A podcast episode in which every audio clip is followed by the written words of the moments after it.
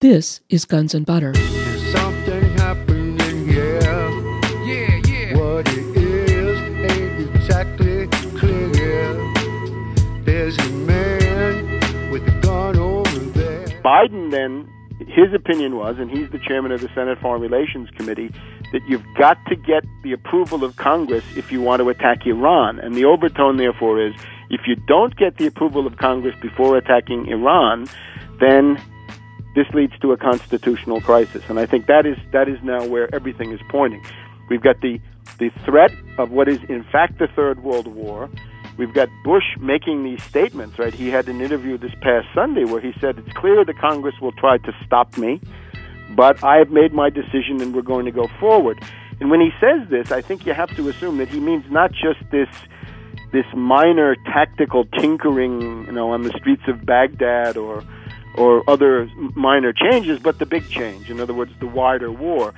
The, the mentality of these people would seem to be that of a, uh, a hysterical flight forward. I'm Bonnie Faulkner. Today on Guns and Butter, Webster Tarpley. Today's show, Widening the War. Webster Tarpley is an author, historian, investigative journalist, and lecturer. In 1992, he co authored George Bush, the unauthorized biography, which still stands as the only comprehensive and critical account of the former president and his family network. This study has become an underground classic. Tarpley is also author of 9 11 Synthetic Terror Made in the USA, Surviving the Cataclysm, a study of the world financial crisis, and Against Oligarchy, a collection of essays and speeches from the years 1970 to 1996. Webster Tarpley, welcome. Thank you so much. President Bush's long awaited address to the nation on U.S. policy in Iraq on January 10, 2007, the deteriorating situation there. What did you think of his speech? I considered it to be a very ominous sign in, in many ways. I think after this speech, it's clear we're heading, first of all, into a, a tremendous constitutional crisis with a real threat to the current system of government in this country, and at the same time, we're also headed into a into a tremendous military crisis, which is uh, extremely dangerous. Uh, you can see that the dream world into which uh, Bush and the neocon fascist madmen, I have to call them, have, have retreated, uh, means that they have taken the results of the November election and the obvious crisis of their regime and the collapse of their support and turned that into a mandate not just for an escalation in Iraq, but for a wider war, including hostilities against Iran, possibly Syria, and in the meantime, they've added Somalia just as an extra uh, element uh, along the way. Um, I think there's a there's a very ominous comparison that we have to make to to Hitler and and Hitler's mode of thinking and reacting to outside events. I, I don't see any way around that, and I'm not I'm not trying to make easy rhetorical points, but I think there really is a very important substantive uh, comparison. So, on the one side, I think that the main new element in the speech is the threats to Syria and Iran delivered in such a an important uh, moment. The actual content of the so-called new policy is trivial. These are minor tactical changes in the midst of of the current uh, uh, stay the course, uh, victory, and, and all the rest of it. So there were really very minor rhetorical changes, some very minor tactical changes. These will not make uh, any difference. Probably the most important rhetorical change is the the growing hysterical obsession with the city of Baghdad and what goes on there. Um, and the idea now that uh, we, we're beginning to see measures that are coherent with a wider war involving Iran, and maybe I should just go through those so everybody's up to date. Um, in the same moment that Bush made these threats to Iran and Syria in his uh, speech on uh, well last Wednesday, uh, the, the U.S. has already got one uh, aircraft carrier battle group in the area of the Arabian Sea and the Persian Arabian Gulf. That's the Eisenhower Group. Uh, in addition to the 20,000 or 21,000 uh, GIs that Bush is sending additionally, He's also sending the USS Stennis and its battle group, and this was announced uh, in the first days of the new year, uh, and and it was explicitly presented as a means to intimidate Iran by the threat of of an attack uh, with these planes. You've also got the sending of at least one Patriot missile battalion. This is a rather unreliable U.S. Um, uh, anti-missile missile or missile defense uh, capability. It can be used against old-fashioned Scud missiles and things of this sort. Against anything modern, it would not be uh, very effective at all. But they've sent at least one of those, and they don't exactly say where that's going. Perhaps it's to Saudi Arabia to try to pacify the Saudi leadership. Um, in addition, then, to what the U.S. is doing in terms of these capabilities, you've also got a series of provocations against Iran on the ground. Before Bush's speech had occurred, the U.S. was already uh, engaged in rounding up Iranians. They were uh, arresting Iranians. They had a group of four or five Iranians who apparently had diplomatic credentials and diplomatic passports. The U.S. insisted on arresting them and holding them. The Maliki government was not happy with that.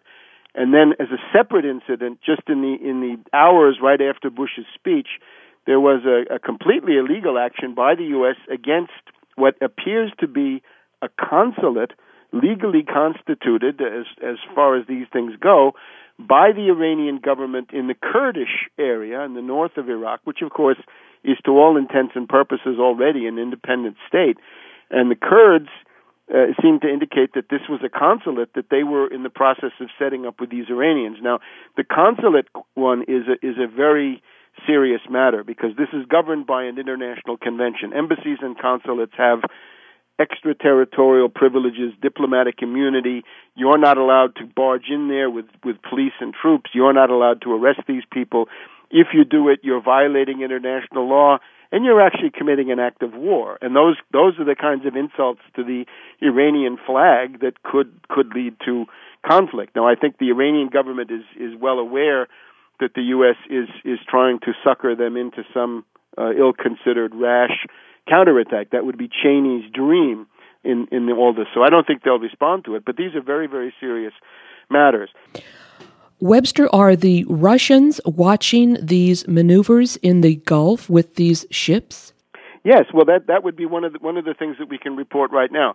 Uh, a distinguished uh, Russian admiral, I think he's the retired commander of the Black Sea Fleet, Admiral Baltin, says that according to Russian Federation intelligence, the United States has four nuclear submarines that are operating inside the Gulf. Uh, they are proceeding submerged they sometimes come up to periscope depth and look around with the periscope. They have other ways, of course, of knowing what's going on above them. He says these are a menace to navigation, but above all, they indicate that the U.S. Uh, has retained the active option of a sneak missile attack against Iran because these are the the submarines that could fire two things theoretically, right? They could fire uh, submarine launched ballistic missiles with nuclear warheads. That's one of the things they have. Or they could fire cruise missiles with nuclear warheads. Those are a little bit slower. And then you have cruise missiles with conventional warheads. So they're all in the Gulf, and other people see it. The Russian intelligence sees it. Uh, Russia is, of course, a superpower with vital interests in that area. And here's Admiral Baltin essentially telling the world that this capability is there. It had been known that something of this sort was going on from the time, uh, well, a month or two ago, a U.S. Uh, nuclear submarine was proceeding submerged through the Straits of Hormuz, the most narrow of this very narrow and rather shallow sea, and collided with a Japanese tanker and, and came out of this rather damaged. So that would be the naval part of it. Then, around this, uh, in terms of current events uh, concerning the uh, air uh, tensions, let's say, the Sunday Times reported that the Israeli Air Force is now in active preparations for a sneak attack on Iran. And according to the Sunday Times, the Israeli Air Force is practicing. They take off from Israel, they fly to the other end of the Mediterranean to Gibraltar, right? It's uh, what 2,000 miles, and then they fly back. So they make this 2,000 mile trip, and that is their practice. They estimate that the trip to Gibraltar and back is about the same as the trip to Tehran and back. This, of course, raises interesting questions. How would they get to Iran? Would they fly over Turkey? Would Turkey allow that, or would Turkey start shooting? If they fly over Saudi Arabia, would Saudi Arabia allow it? Uh, Saudi Arabia might allow it, but the fact that they've allowed it might then turn into a cause célèbre leading to the overthrow finally of this uh, corrupt uh, Saudi monarchy for, for collusion, in this case with the Israelis attacking a Muslim state. Or the other opportunity, the Israelis could fly over Jordan and then over Iraq. But of course, if they fly over Iraq, it means that they're getting not just a green light, but active assistance from, from the United States. So that's another one. And then we have the ING Group. This is a, uh, a very important European bank. It's based in Holland, but they bought up uh, um, Barings Bank uh, a decade or so ago. The ING Bank has a newsletter, and they say that uh, their sources indicate that the Israelis will attack Iran in February to March. And in terms of the timing, I would just add one other thing as I get my trusty Farmer's Almanac here. You have to remember that the preferred time for any attack involving the U.S., the British, and the Israelis. In other words, this sort of airborne blitzkrieg model that the Anglo Americans and their uh, Israeli uh, friends would would uh, take up is the new moon, right? The dark of the moon, because that's when their air assets can can uh, most easily be invisible, right? Stealth bombers and so forth. But if you have a nice big bright full moon, you're able to see them. So the uh, the new moon is the 18th of January, uh, the 17th of February, a couple of days before Ash Wednesday, which might be a real a real letdown if the war begins then, or the 18th of March, uh, right before the beginning of springtime, and that will be a uh, well, I don't know, a silent spring, if if that's what they decide to do. So this is also very menacing. Now the Israeli government says no, it's not true. We don't do this. The Iranian government has said uh, if you do dare attack us, you will regret it very swiftly. And I think there's there's a great deal of reason to take that seriously. Let's also look at a couple of personnel changes in the U.S. Right, this sort of uh, purge that's going on, a sort of a slow motion purge of the Bush regime.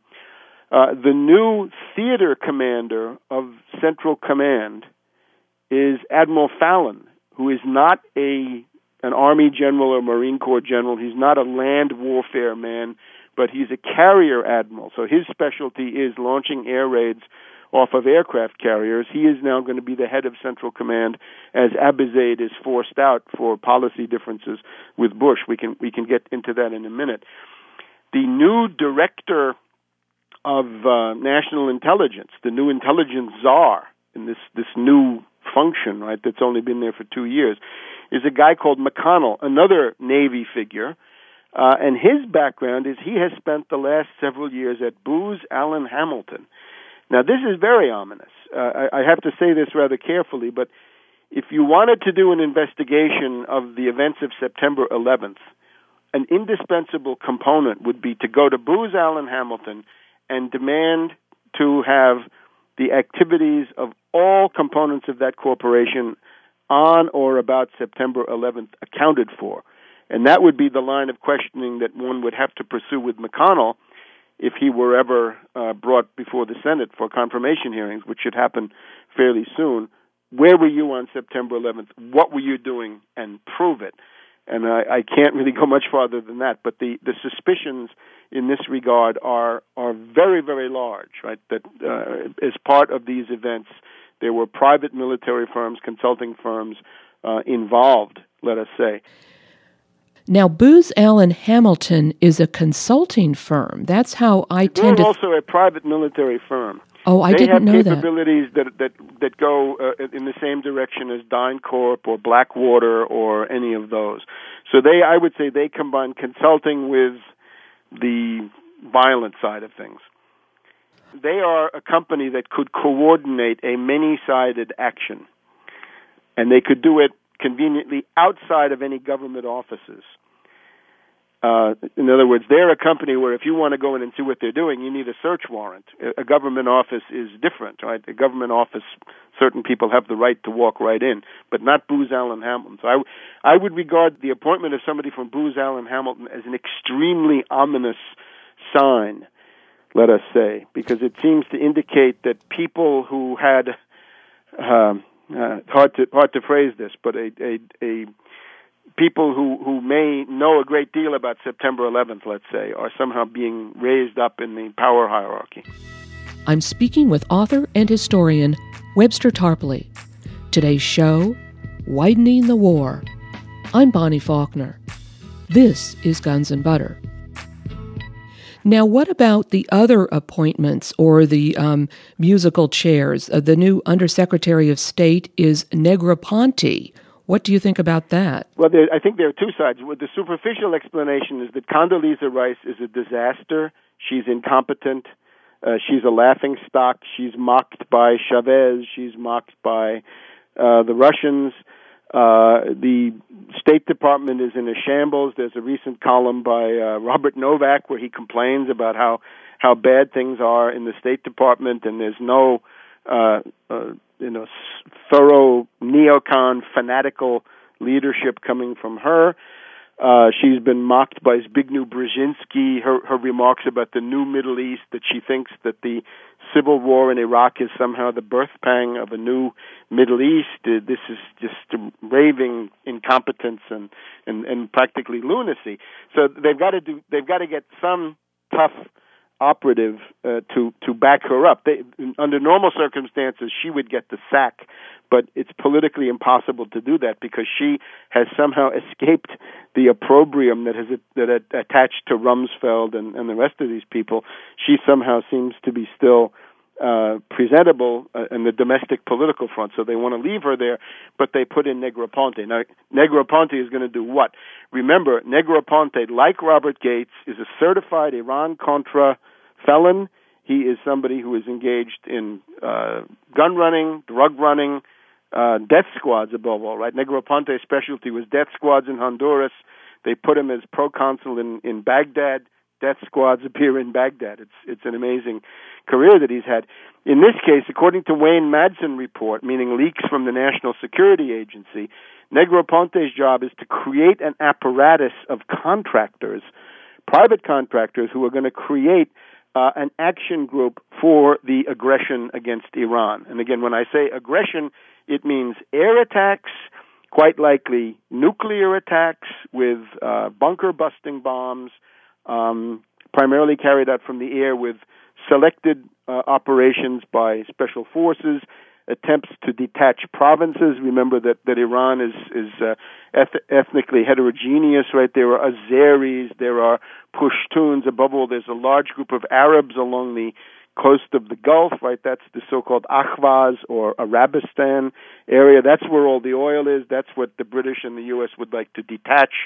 Uh, anything up to the Zagros Mountains, if you look on your map, uh, could is, is, uh, possibly be occupied uh, by U.S. forces using a, a local liberation group as a backup. At least this is what they think. I don't think they'll they'll get that way uh, very far at all. And we can go into the military side. But if we put all this stuff together, it is a very very um, critical uh, pattern. And at the same time, we've also got people in the Congress who are who are uh, openly talking about this. In, in Miss Rice's unfortunate appearance at the um, Senate Foreign Relations Committee. She was told by the Republican Voinovich that she was a liar. She was told by um, by others, uh, by by Hagel of Nebraska, that this was the worst foreign policy blunder since Vietnam. Feingold said it was the worst foreign policy blunder in the history of the United States. Uh, Senator Nelson Democrat of Florida said, I have supported the war, but now I'm not going to support it because, again, you lied to me. So she was, she took uh, quite a beating indeed. Biden then pointed out to her that his opinion was, and he's the chairman of the Senate Foreign Relations Committee, that you've got to get the approval of Congress if you want to attack Iran. And the overtone, therefore, is if you don't get the approval of Congress before attacking Iran, then this leads to a constitutional crisis. And I think that is that is now where everything is pointing. We've got the the threat of what is in fact the Third World War. We've got Bush making these statements, right? He had an interview this past Sunday where he said, It's clear the Congress will try to stop me, but I have made my decision and we're going to go forward.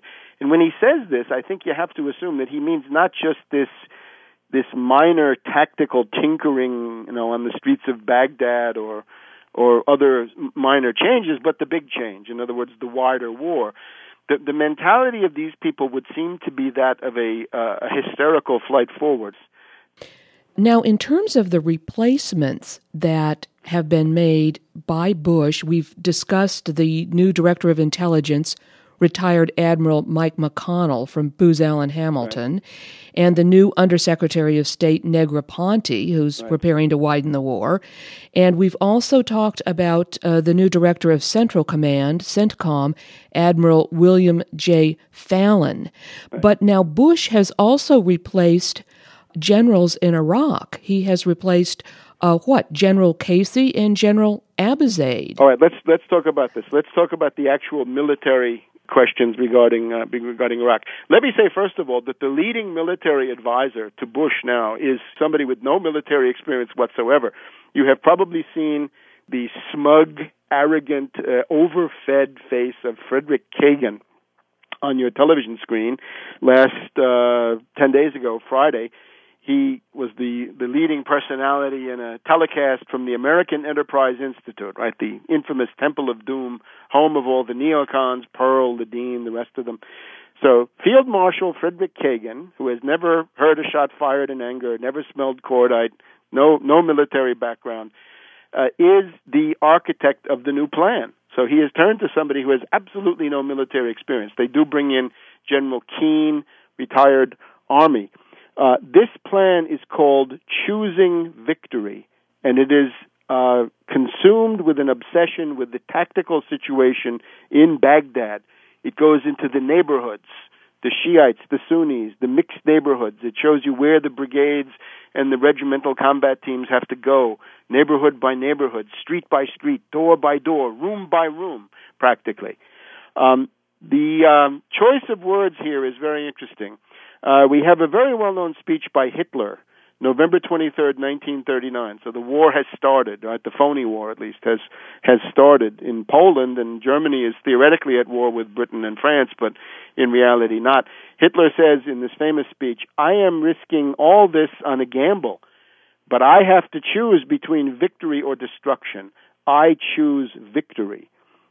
The title of the new strategy is Choosing Victory by Kagan and Keane, and this will not be the first uh, Hitlerian parallel.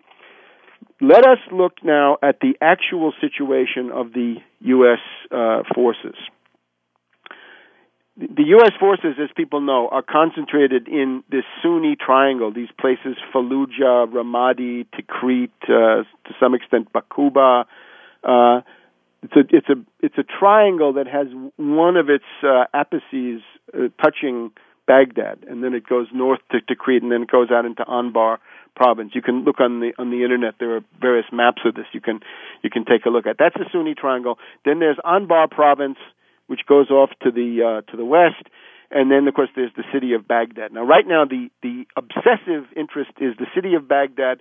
After that, some degree, the Anbar province, the, the Sunni Triangle seems to have receded because I think they've they've actually given up on on some of that. However, the question of victory or defeat is not going to be decided in these neighborhoods. It's going to be decided in the question of supply lines. Now, the supply lines for the U.S. forces in Iraq have to go through two gauntlets potentially. The first is the Gulf. From the Gulf of Oman, the Straits of Hormuz, and this Gulf, right? The Persians call it the Persian Gulf, the Arabs call it the Arabian Gulf. English language maps sometimes just call it the Gulf, right? So there it is, the Gulf. Uh, they've got to get up there. Now, of course, if you if you attack Iran, Iran possesses extremely formidable Russian Yakhonts cruise missiles that go at three times the speed of sound at uh, one meter off the water with huge warheads. They're designed to destroy aircraft carriers and or super tankers. Uh, there are silkworm missiles, there are exocet missiles, there are mines, there are torpedoes, there are small craft. Uh, that entire stretch, the entire Gulf, becomes a gauntlet of fire for transport ships bringing the sinews of war to the U.S. forces through the port of Kuwait. Now remember, this means everything food, water, the entire water ration has to be trucked in, ammunition, medical supplies, everything else that is used has to come up the Persian Gulf to the port of Kuwait. Then it is uh, loaded onto trucks, and it has to make a 400 to 450 or 500 mile journey up what is most of the way two roads on either side of the Euphrates to get to Baghdad and then to branch out into Anbar and the uh, Sunni Triangle area. Now, there are two roads, so they're each 400 miles long. This amounts to 800 miles, 1,250 kilometers or so, of potential shooting gallery.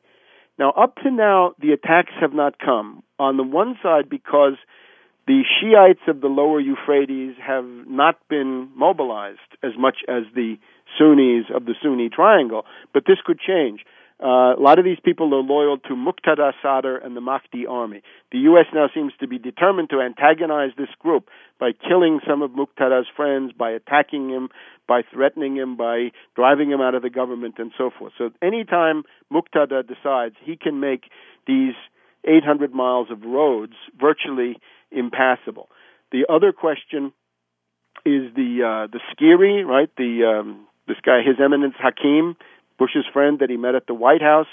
This is the, the pro Iranian Shiite group. Uh, they would not act against the U.S. unless you had an attack on Iran, in which case they would become a leading practitioner of such attacks. Now, just imagine this. You have convoys of 40 trucks, and it includes tanker trucks that are filled with gasoline.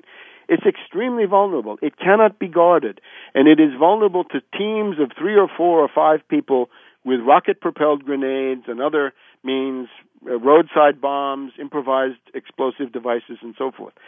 Uh, it's estimated that it would be possible to bring that convoy traffic basically to a halt. You say, well, air power can can stop these people from doing it. The problem is if you have three or four or five people hiding in a sand dune, there is no target for an airplane to attack. And again, you know, it's uh, the, there are 60,000 people in the Mahdi army, and if you string out 10 or 20 or 30,000 of those along these roads, again, it would be very hard for anything to get through. And this is basically what's happening. There is a kind of a slow strangulation going on. The most recent article is from the Christian Science Monitor of last week, and they say normally uh, over the past six to 12 months, the norm was eight convoys per day of 40, 40 trucks leaving Kuwait City for Baghdad, going up these roads. Now, according to the Christian Science Monitor, it's fewer than eight convoys a day with fewer than 40 trucks. Uh, in November, there was a spectacular incident when a group of armed men attacked a convoy and simply took 20 trucks. Half of the trucks in the convoy disappeared and were never found. And uh, they also took uh, hostage, I think, four Americans and one Austrian. These are now private contractors, mercenaries who were guarding it. That's the other question. Who guards these convoys, right? This again, logistics is the the uh, most critical point in in warfare. There's a famous quotation from General Omar Bradley that it's the amateurs who talk about strategy. The professionals talk about logistics. So we we've got people who are talking tactics, not even strategy, let alone uh, let alone that. But now we've got to look at the logistics, and the logistics right now are extremely vulnerable. They are threatened in a way which is which is absolutely um, uh, chilling when you look at it. Who drives these trucks? Uh, these are people who are not military. They're not armed. They're not even um, trained in any way. They're basically Filipinos, uh, Turks, Pakistanis, Bangladeshis. They're they're poor guys who need a job who are willing to work until somebody kills them because they've got to support their families and avoid starvation back home. And then you've got groups like Crescent Security Services. And again, a, a serious effort by Muqtada Sadr and the Mahdi army would tend to cut these supply lines. A serious effort by the Badr Brigade of the Sciri group, the pro Iranians, would tend to cut these supply lines. You can even get down to how they would do it. They would create these hedgehogs, these uh, sort of defensive positions along the roads, across the roads, outside the bases, uh, and so forth. I'm speaking with author and historian Webster Tarpley. Today's show Widening the War. I'm Bonnie Faulkner. This is Guns and Butter. The other the other side of this is who is there to defend this? Well, the the lower part, the Basra part, is the British zone, and then there's a little bit north is sort of the Nasiriyah Najaf zone, which had been under Poland. And the word here is simply that they they're they're all either gone or they're leaving soon. The Spanish uh, these were contingents between say a thousand, fifteen hundred, two thousand. The Spanish are gone, of course. The Ukrainians are gone. The Dutch are gone. The Italians had three thousand. They're all gone as of December second. Um, the Poles have maintained a small contingent. There are a few Japanese, but essentially, according to my calculations, it's been a net loss of about 12,000 international troops in the last 18 to 24 months. So what Bush is doing barely makes up for that. And now we have then the announcement from Gordon Brown, the Chancellor of the Exchequer, from Des Browne, the British Defense Secretary, and uh, Margaret Beckett, the Foreign Secretary, that the British will take uh, 3,000 plus, I guess it is, out of Basra, leaving about 4,000 British at the very bottom of the lower Euphrates. So essentially, you will have a situation where the U.S. has nobody there. You've got some private security firms running around, but the bulk of these international forces will be gone, minus 16,000 again, and that basically nullifies anything that Bush would be sending in. Now, there's a, a certain amount of agitation uh, going on around this encirclement theme. A guy that I know, Robert Steele, he's the head of um, open source intelligence, OSS.net or OSS.org, one or the other. He he is somebody with a lot of intelligence background. You can look at his resume. I, he's worked for various military services. Uh, we have co-authored a statement that has been faxed to Congress, calling attention to the fact of this encirclement. And the message simply is: save these forces. There is no reason why they should be surrounded, have their gasoline, food, and medical supplies cut off. This would set them up for a rout. It simply means that you cannot operate these. The U.S. forces are extremely dependent on logistical services. They've got to have, you know, these these tanks require gasoline. An Abrams tank gets probably half a mile per gallon of gasoline. The the amounts of of, of supplies consumed are just enormous. Uh, if the supply lines are cut, the situation of the forces becomes critical. They'd have to have a, a, a route. They'd have to, you know, storm out of there some of them could be airlifted out, but this would be something worse than Saigon in 1975 from the point of view of the U.S. forces, because at least in 1975, most U.S. forces, almost all of them, were already gone.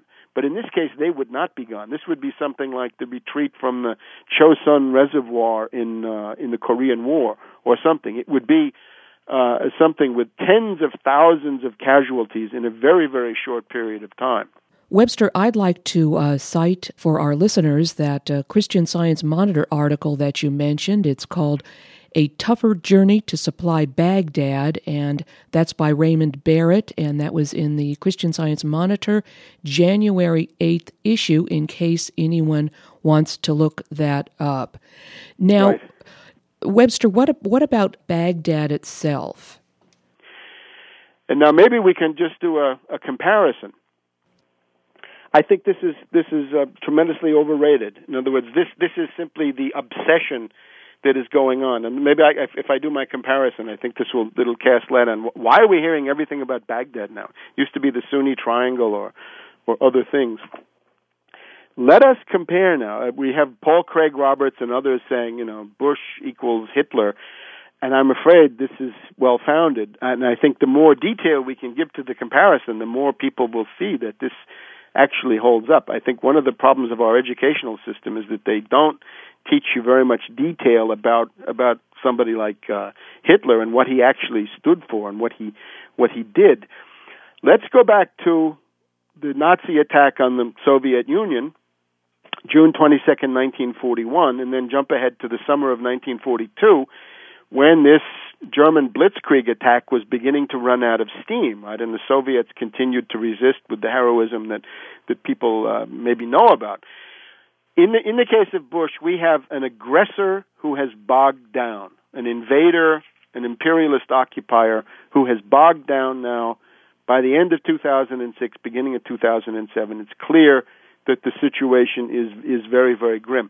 Similarly for Hitler already in the summer of 1942 when he's beginning to get to the end of the energy of the German forces. At that point, what did Hitler do? He became obsessed with the city of Stalingrad. He, he began to impart to Stalingrad this mystical significance that it was symbolic. It was the embodiment of his adversary, Stalin, right, the dictator of the Soviet Union and the, the leader of world communism. The obsession, therefore, grows. Right, there's a target there's a, a, a kind of a, an apocalyptic city that if you can reach it, then that's going to be absolutely decisive. In the case of Bush, it's now obviously Baghdad. With the help of Kagan and the people at the American Enterprise Institute and the media, we've now got this line which is coming from everywhere. Baghdad is the key. Now, they, they already started with this back in July of 06. They tried an operation in Baghdad. By October, they announced it had failed. And now Kagan and the rest of these bitter enders who have nothing to offer but war, war, and more war now say, well, the problem is you didn't go into Baghdad enough. Just to step back for a second, if, if you look at the U.S. military, the, the advantage they do have is mobility and firepower. Things like these these tanks. Right? Look look at how they did the attack on Iraq in the first place. One of the maxims is you don't want to send tanks into a city. You don't want to send military forces into a city of six million. I could cite you, you know, the what the Germans were going to do with Paris in in 1914 and what the US did vis-a-vis Paris in 1944 you don't want to go into big cities. You want to avoid them. But in this case you've got counterinsurgency so now they've got to go in and you're getting down now to again neighborhood by neighborhood street by street house by house room by room. This is exactly what what went on in the mind of Hitler. In other words this is an obsession. This is not military science. Now, obviously, when, when, when Bush does this, he runs into resistance. Abizaid, the theater commander, Central Command, and Casey, who is the tactical commander for the ground forces in Iraq, both say no, don't do it. And he fires them. They're both gone. They're you know on their way out, covered up by various stories about retirement or spending more time with one's family. What did Hitler do when he began to to, to create this obsession with Stalingrad? Uh, he fires the head of the entire German army at the end of 1941, von Brauchitsch. Then, in September of 1942, as the obsession is growing and the German forces are now fighting in Stalingrad, he fires the head of the German general staff, Halder Franz Halder. In the meantime, he's fired the head of an army group, von Rundstedt. These are famous generals, uh, very capable professional people. And Hitler's commentary is very interesting. He says, well, anybody could give a little operational leadership, but what I require is the fanatical devotion to the ideal of National Socialism. And I take it the, the, the crime of Abizaid and Casey, just like the crime of Shinseki before them, is that they were insufficiently fanatical when it came to devotion to the neocon ideal of endless warfare and endless sacrifice. So, with this, Bush purges the officer corps and brings in a bunch of, of sycophants. In the case of Hitler, it was the infamous Keitel, right? Wilhelm Keitel uh, was the symbol. He was the military yes man that Hitler brought in, who would simply approve anything that Hitler wanted. He was more like Hitler's butler than the head of the of the German military. Now, if we look at Stalingrad, you'll see you have this Sixth Army, right? The big German force that got into Stalingrad under under uh, General von Paulus is the German Sixth Army. It's quite strong. It's not going to be defeated directly in the same way that the the Iraqi resistance forces are not going to go toe to toe with the U.S. tanks and airplanes and win in that sense. No. The problem is, however, the flanks. Every force, no matter how big it is, ends somewhere, and that means it has a flank. So who did the Germans put in? Well, they had not enough forces, the huge expanses, right? The uh, the steppes of of, of uh, European Russia. So they put some Romanians, some Hungarians, and some Italians. Now, a lot of these are are you know brave, dedicated people, but there are not enough of them. They're not well equipped, and they don't have the sufficient fanatical devotion to the to the ideal. And this is where the Soviets are able to punch through and surround Stalingrad. Now, if we come back to the present, we've just seen it. the flank or the, the supply line of the U.S. is now in the hands of Filipinos, Turks, Pakistanis, Bangladeshis, the drivers, the people who have got to drive those convoys, plus some private contractors, plus Crescent Security Services, DynCorp, uh, Blackwater, and the rest of them. And they're doing the critical role of logistics, and that's that shows you what the problem is when you privatize this stuff. You cannot privatize logistics because, as Napoleon says, the army travels on its stomach, and this is the stomach, and this stomach is now very vulnerable. Now, as a result of all this, what we see in both Bush and Hitler is simply the retreat into a dream world. It's a world of intuition, of fantasy, of symbolism, tremendous personal recriminations. Uh, I mean, someday we'll read, you know, today you can read the memoirs of these German generals about Hitler chewing the carpet and, and foaming at the mouth and things like this. Someday I'm sure we'll read similar accounts in memoirs about the tantrums that Bush is having in the White House or how they, maybe how they administered various kinds of psychopharmaca to keep him under control, right? Is he drinking again? Is he grabbing for the bottle?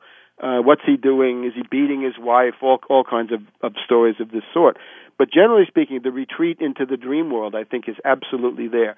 And then when you get to the critical moment, because you, we, I think, which was pretty much where we are now, Abizaid and Casey have obviously told him, don't surge, right? Don't escalate this war. And a lot of people, I think, in the U.S. military security establishment have said it's time to retreat. The, the consensus of the Congress is, I think, at least almost majority say it's time to retreat. It's time to begin retreating. And he refuses this. Similarly, in the case of, of Stalingrad, once the ring had been closed around Stalingrad, the commander inside the pocket, von Paulus, wanted to break out, and a, and a group of other German generals wanted to break out and say, it's time to leave Stalingrad, get out of there, come back west, rejoin the rest of the German forces. And again, Hitler chewed the carpet, foamed at the mouth, and said, no, there will be no retreat, not one inch, not one step. And he also did this interesting move of promoting von Paulus to field marshal, the tradition being that a German field marshal could never surrender, had to die or commit suicide or, or something. And von Paulus didn't do that. He he took steps then at the end of January after his men had frozen and, and starved and, and died in huge numbers. Uh, he surrendered.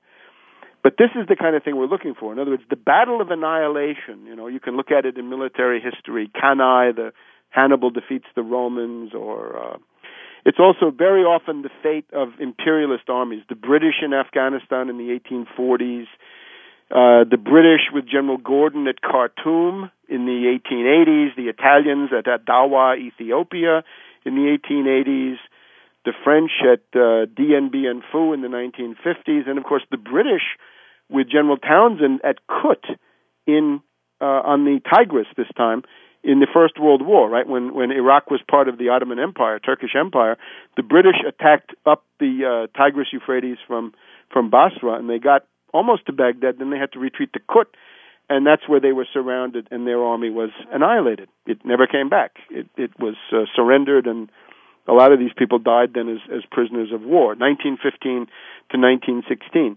So this is the relevant military history, and I think a lot of this stuff is more real than the commentaries that that we're uh, we're hearing.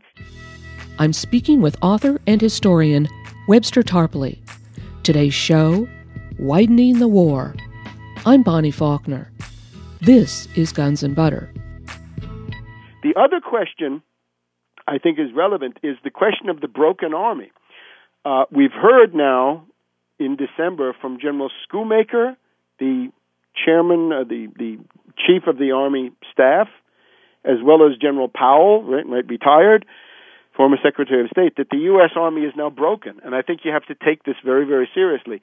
Uh, today, or yesterday, Tuesday, um, there is a petition by a thousand active duty U.S. military, the petition of redress, which says we're asking the Congress to put an end to the Iraq War. That's an extraordinary step. It's perfectly legal. It's all provided for in regulations. It's, there's not, it's not insubordination. They're following orders. There's no treason. It's perfectly within everybody's rights. uh, c- quite contrary to what these these neocon radio commentators say. They're all on active duty, Marines, Army, all the services. You have to take that seriously.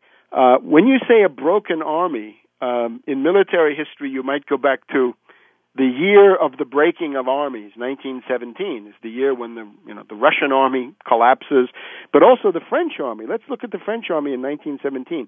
A broken army goes something like this: General Nivelle, the new French commander, tells the French army, "We're going to make a new frontal attack at a place called the Chemin des Dames." in the spring of 1917, and you're going to we're going to have such a tremendous artillery barrage that you can simply walk all the way to Berlin. And of course, when they when they carry this out, there are thousands of machine guns, and there are 40 to 50 thousand casualties in the first 12 hours. And General Nivelle says, "Oh no, we're going to continue to make this attack." And pretty soon, a hundred divisions of the French army have mutinied. Now, mutiny is the thing that you might expect from a broken force. Uh, if you continue on this route, right, Kagan and the people at the American Enterprise Institute don't seem to realize that when you push people beyond the breaking point for no reason, uh, then uh, the organization begins to fall apart.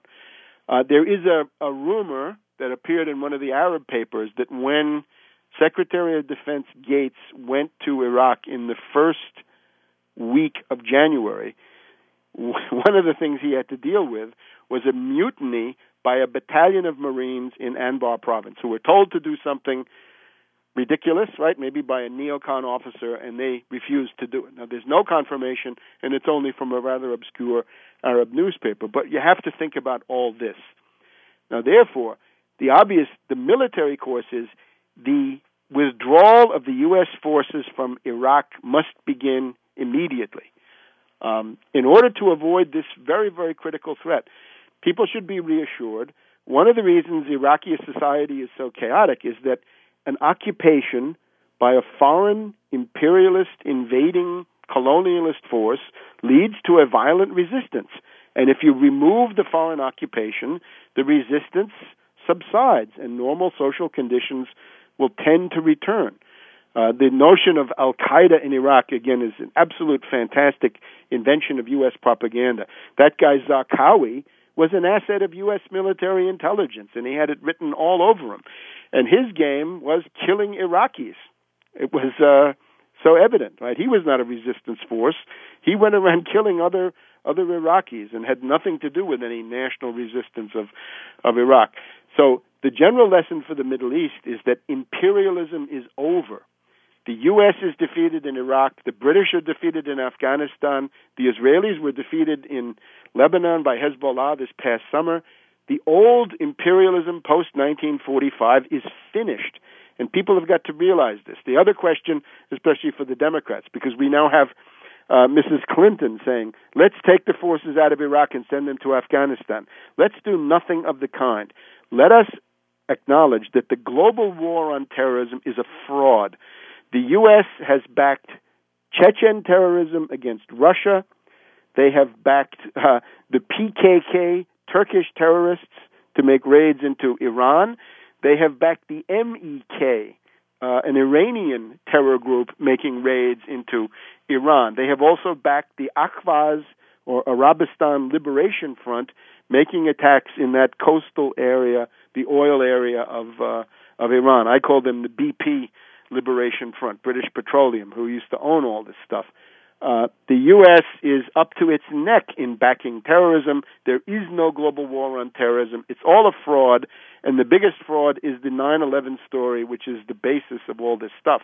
And a very healthy sign in the Democratic Party would be anybody willing to come forward and saying, not only do I think the the Iraq war is a fraud, the Afghan war is a fraud, and let me just say in parenthesis, the whole story of encirclement that we've just gone through for Iraq is very much on the agenda in Afghanistan. It's just hard to know when. But, you know, the supplies have to go up across that Khyber Pass into uh, Afghanistan. This is uh, an invitation for that line to be cut. So those forces should also go home. Uh, all of these societies will be much more peaceful and placid if foreign occupiers get out. I guess that would be my my arguing point. Let's have the repatriation of all foreign occupiers in these critical areas, and let us therefore remove this bone of contention.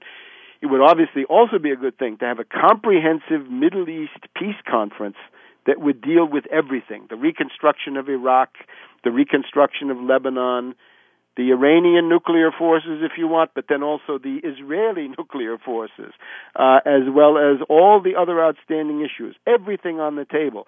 And do that with the notion that the main problem of the Middle East is obviously poverty, backwardness, uh, lack of economic development, economic stagnation. You would need a Marshall Plan for the region from which all states, including Israel, absolutely would benefit uh, and give people a common interest. If they don't see one now, then create one uh, and let it let it be real. And the U.S. under under any sane leadership would take the lead. You'd obviously want to work closely with Russia, closely with all the regional powers, uh, and and everybody in the UN Security Council, and that would begin to make sense. In other words, I think the the the, the ultimate point is it is time to turn away from imperialism and colonialism. These are dead categories of world history. No population in today's world is willing to accept foreign occupation over any length of time, and a violent resistance is always inevitable. So let us just drop this entire category. Um, the Baker Hamilton Commission, let me just say a word about them. They are not the right alternative. Uh, the Baker Hamilton alternative is essentially to say, well, the U.S., the British, and the Israelis cannot wage war on the entire world all at the same time. Can't be done. We're too weak. So therefore, what we want to have, as Baker put it, is let's have uh, let's peel the Syrians away from the Iranians and convert the Syrians into an asset of the U.S. And Baker says, yeah, I, I recruited the Syrians to attack Iraq in the first Gulf War, and I could do it again. Let me let me do it. It's obviously behind this is the idea of having a Sunni and or Arab alliance, something like Syria, Jordan, Saudi Arabia, and Egypt, to fight against Iran, Hezbollah, and uh, and the Shiites of Iraq, and have a regional war on that basis. In other words, recruit local proxies, local stooges, local uh, assets, and play them against the others and try to dominate the region from above in the midst of a regional war. That's what that's of course what they did all during the 80s, right? They had played Iraq against Iran and could then balance the region based on the fact that these two were both tied up. If you want to see the reality of the Baker Hamilton Commission, it is the attack by Ethiopia against Somalia. There's an example, right? The U.S. is too weak to attack Somalia. Oh, the U.S. doesn't want to repeat that Black Hawk Down that was nothing you want to have again. So don't don't go yourself. Send the Ethiopians as your proxy, and you can uh, you can essentially occupy Somalia on a very economical basis with just a few airstrikes, which unfortunately largely kill civilians and uh, and and uh, cattle of farmers. So I think that that would be the rundown of, of the current time. So we are now on the brink of what amounts to World War III. It might not be World War III all at once, but an attack on Iran and or Syria, and it's most likely going to be and Syria, with the Israelis joining in, this would be a regional conflagration, and it would simply be a short slide into something that would look more and more like World War III. So people have to uh, have to resist. Well, now, what to do? People always say, "You've outlined the problem, but what can we do?" What can people possibly do to head off or at the very least react to an escalation or a widening of the war in the Middle East to Iran, to Syria? What do you do about this? Well, there are all sorts of things to do. But since we've just had uh, Martin Luther King Day, maybe we can mention the last issue that Martin Luther King was working on was, of course, the Memphis garbage men strike. And what he was trying to do was to create a, a regional general strike in that part of Tennessee as strike support for the strike of these of these garbage men. And that I think is what we have to look at today.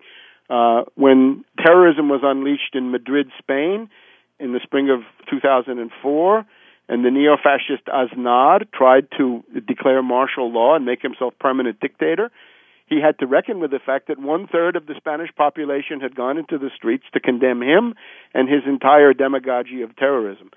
Uh, and if we could ever get anything like that in the United States, I think that would be the fulfillment of Martin Luther King's dream. And this is what we've got to get ready for now. Because if anybody comes and says there's going to be a wider war, and by the way, we're having martial law and calling off elections, the only adequate response is a nationwide general strike. And of course, in San Francisco, you've already had one, right? Back in the mid 1930s, there was a quite respectable regional general strike. And uh, we would have to do that then on a national and even on an international scale. A general strike as a response to an escalating war and or a possible attack on Iran. Yes, and again, the idea that you know some kind of martial law or limitation of civil liberties, postponement of elections might be combined with that. But when you get policies of this sort, you've got to encourage the Congress to proceed on the paths of impeachment and uh, and rescinding the declaration of war and otherwise cutting off the financial support. And the best way to do that is an open-ended uh, general strike. Sounds like a utopia uh, because it hasn't been done in so long. But the, the the option is there. It was done in Spain, what just two or three years ago. It was it is the the the last project that that consumed the the attention of Martin Luther King. You can go back to other other cases and other types of history. It's it's the only method of mass struggle that is at all adequate to those sorts of situations, and and people should at least begin to talk about it, even even if it's not feasible in the coming months, uh, the more people become acquainted with the idea, the more likelihood that it that it might occur. Webster Tarpley, thank you very much. Thank you. Something happening here. Yeah, yeah. What it is ain't exactly clear. Man with a gun over there. I've been speaking with author and historian Webster Tarpley. Today's show, Widening the War. Webster Tarpley is an author, historian, investigative journalist, and lecturer. Tarpley is author of 9 11 Synthetic Terror Made in the USA, Surviving the Cataclysm, a study of the world financial crisis, and Against Oligarchy, a collection of essays and speeches from the years 1970 to 1996. In 1992, he co authored George Bush, the Unauthorized Biography, which still stands as the only comprehensive and critical account of the former president and his family network. Posted for free on the internet since October 1996 at www.tarpley.net, this study has become an underground classic. His books are available at Amazon.com. Webster Tarpley's program, World Crisis Radio, can be heard every Saturday on the internet at www.rbnlive.com. That's rbnlive.com. Visit his website at www.tarpley.net. Email him at tarpley at tarpley.net. Guns and Butter is edited and produced by Bonnie Faulkner and Yarrow Mahko. To leave comments or order copies of the show, call 510 848 6767, extension 628. Email us at faulkner at gunsandbutter.net or visit our website at www.gunsandbutter.net.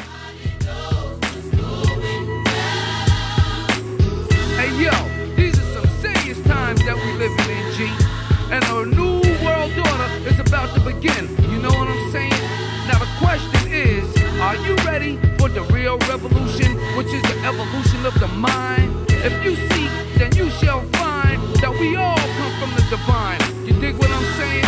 Now if you take heed to the words of wisdom that are written on the walls of life, then universally we will stand and divided we will fall because love conquers all. You understand what I'm saying? This is a call to all you sleeping souls. Wake up and take control of your own cipher and be on the lookout spirit snipers trying to steal your light. You know what I'm saying? Look within yourself for peace. Give thanks, live life, and release. You dig me?